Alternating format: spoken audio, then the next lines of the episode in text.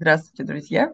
Сегодня мы поговорим о сепарации, о том, что это такое, почему это важно. Давайте начнем с определения.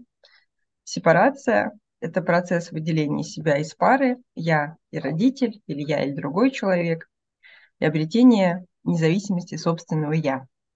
Естественно, что мы не рождаемся сепарированными, мы рождаемся зависимыми, и в процессе нашего развития мы проходим несколько стадий. Когда ребенок рождается, естественно, его задача быть частью матери, чтобы она выполняла все его пожелания, заботилась о нем. Он милый, приятный, является частью своей мамы. И, естественно, мать несет за него ответственность, но вообще родители несут ответственность за ребенка. Да, и это четкая иерархическая структура. Поэтому, естественно, ни о какой сепарации здесь речи не идет. Ни о каких партнерских отношениях, ни о каких там независимых отношениях, естественно, речи не идет, и это абсолютно нормально. То есть все мы в определенный период жизни проходим стадию зависимости, созависимости. Это нормально в определенном возрасте. Естественно, дальше мы растем, развиваемся, у нас появляются какие-то свои цели, желания, уже не желания родителей и не цели родителей, и наша задача уже не выжить, как у маленького ребенка. И, соответственно, наша задача жизненная – стать независимыми и свободными. Естественно, тоже это занимает время, это процесс. У кого-то он длительный. Все эти процессы описаны. Была такой очень интересный врач, психотерапевт, психиатр Маргарет Малер. Она описала очень подробно все стадии и подстадии процесса сепарации, индивидуации. И кому, если очень интересно, можно почитать. Действительно, это полезный, очень хороший текст. Вот. И по Малер мы становимся независимыми, сепарированными только к 20-25 годам. Это абсолютно нормальная история. То есть это такое длительное дело. Нельзя в одной части стать сепарированным человеком. Вот, поэтому чем больше навыков для самостоятельной жизни мы приобретаем, тем для нас лучше. Но давайте мы немножечко прервемся и перестанем говорить о теории, а чуть-чуть подключим какой-то практический процесс. Светлана, может быть, у тебя есть какие-то примеры из жизни, которые говорят о том, что сепарация – это процесс длительный? У меня есть примеры из жизни, которые говорят о том, что иногда сепарацию и не проходят до конца своей жизни. Такое бывает. Ну вот расскажу, да, кейс. Мужчина, 45 лет.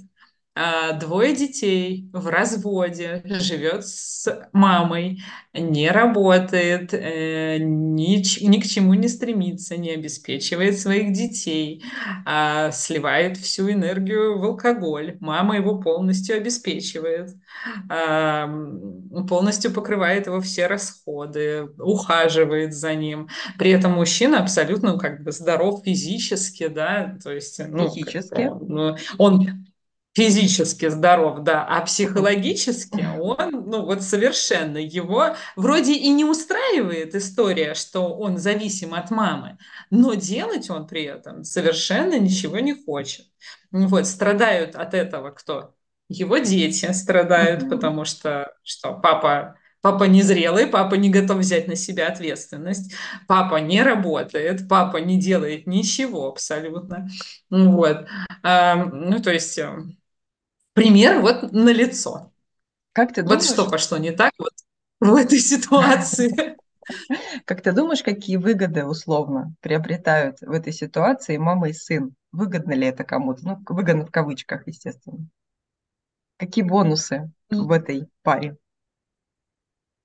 Бонусы в этой паре, они такие, очень друг другу близки. Мама не имеет партнера, у нее нет никого, она с мужем в разводе, и она своего сына воспринимает как партнера. Да, смотри, тут мы интересную прокладываем историю к семейно-динамическим системам, но мы не будем сегодня об этом говорить, это большая интересная тема, может быть, на курсе мы ее затронем на большом. Смотри, но вот получается, что и сыну же неплохо, наверное, в этой ситуации. У мамы однозначно неплохо, потому что он занял место ее партнера, в общем-то, у мамы стабильно все и хорошо. Бонусы для мужчины этого в чем, как ты думаешь? Думаю, что Я, честно говоря, не знаю. Я не могу ответить на этот вопрос. Ну, смотри, мы же говорили о том, что когда вот эта иерархическая структура соблюдается, да, то есть человек не перенимает на себя ответственность. Маленькому ребенку не нужна ответственность. Есть большая сильная мама, которая выбирает за нас, да, которая принимает решения и так далее. И часто процесс сепарации задерживается в связи с тем, что мы не готовы быть самостоятельными, не готовы принимать решения, не готовы выбирать, да, не готовы ошибаться, потому что можно все перевалить на маму. Но это же мама сказала, что мне надо, не знаю, пойти учиться на программиста, да, или там выйти там, замуж за этого человека, или это же родители выбрали, да, то есть как бы наша ответственность. Ну, то есть у него получается, что он не хочет брать на себя ответственность и не готов это делать. Нет, но мы можем... Да, и это его выгода. Спросить. Это его выгода, да, сохранять позицию. Его выгода не брать ответственность. Да, и действительно ведь это правильно, потому что он и обвиняет свою маму и всех остальных. Очень выгодная позиция. Своих бед, да, я не работаю там, где я хотел, я там не имею того, чего я хотел, кругом виноваты все, кроме меня, конечно. Я не беру ответственность.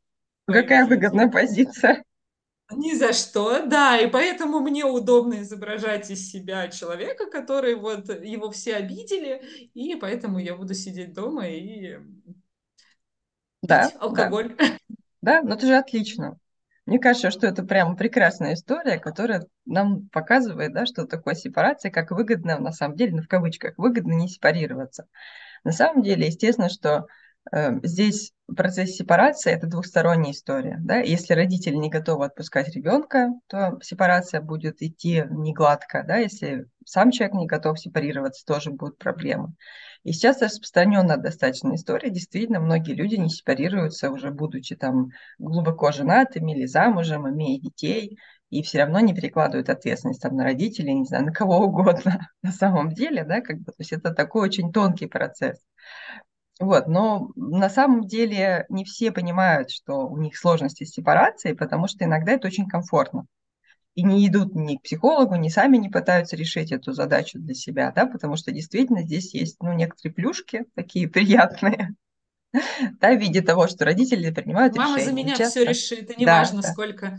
Да, сколько мне лет, да. Сколько финансово. Мне лет? 5 лет, 45 да, лет, 65? Неважно, абсолютно. Угу. Да, родители готовы финансово поддерживать, да, потому что у них тоже могут быть чувства вины, да, что они в детстве, например, бросали ребенка, ну, не бросали, уходили на работу, на бабушку перекладывали какую-то ответственность, что-то еще. То есть для родителей тоже это, ну, иногда выгодно не бросать ребенка, да, как бы 40-летнего, подкармливать его эмоционально, там, финансово, как угодно, да, то есть тут вся семья, она, в общем, получает какие-то такие приятные бонусы.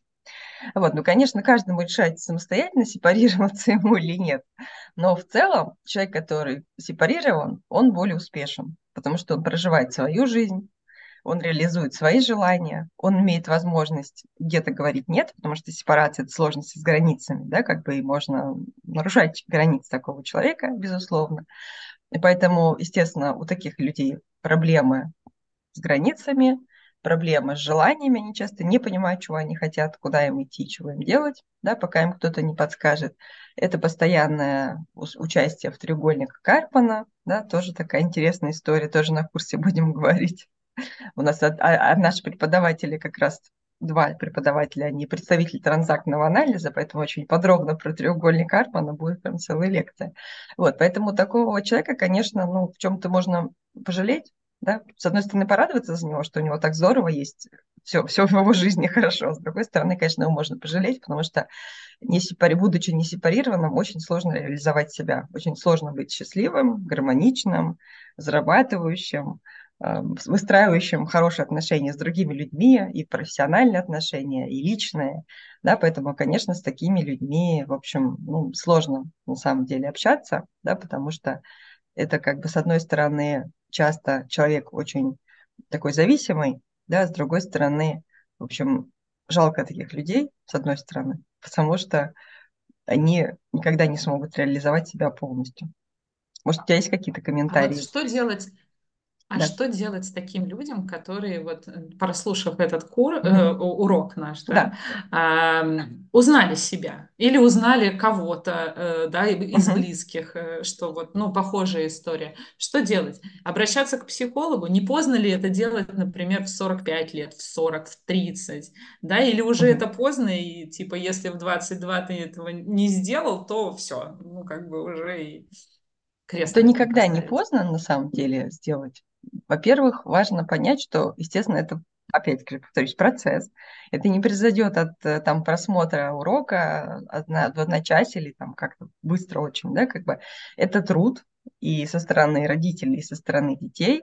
И, естественно, можно обратиться к психологу, можно самостоятельно понять, что некая вот эта история имеет место в моей семье, и потихонечку постараться выстраивать собственные границы, да, думать, что хочу я, да, не что хочет моя мама. Маме спасибо большое, она меня вырастила, там, помогла и так далее, да, как бы, но что хочу сейчас я.